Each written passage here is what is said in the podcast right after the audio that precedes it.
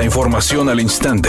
Grupo Radio Alegría presenta ABC Noticias. Información que transforma.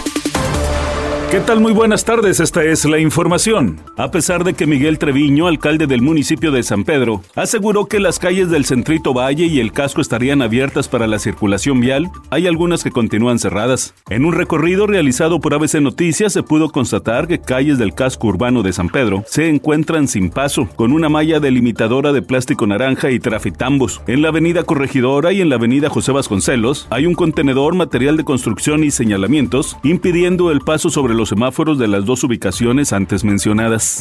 El técnico Raúl Chabrán se fue dolido de la selección sub-17 de México por la manera en que lo despidió Andrés Lilini, director de selecciones nacionales menores, que le había asegurado que tomaría el timón de la selección sub-20 y que inclusive ya estaba listo el plan de trabajo de la misma. Así lo dieron a conocer fuentes allegadas a Chabrán, quien hace ya casi tres semanas labora en Cholos de Tijuana como auxiliar del técnico Miguel Herrera de cara al clausura 2024. A Raúl Chabrán ya no le renovaron el contrato luego de la eliminación de la selección sub-17 en el Mundial de Indonesia 2023. El tricolor avanzó en la fase de grupos en segundo lugar y ya en octavos de final quedó eliminado al perder 5 por 0 ante el equipo de Mali. De esa manera terminó el ciclo de la hora auxiliar de Cholos en la Liga MX tras cuatro años colaborando con las selecciones menores. Primero como técnico del equipo sub-21 que participó dos veces en el torneo de Tulón, obteniendo el segundo y el tercer lugar y posteriormente en el timón del sub-17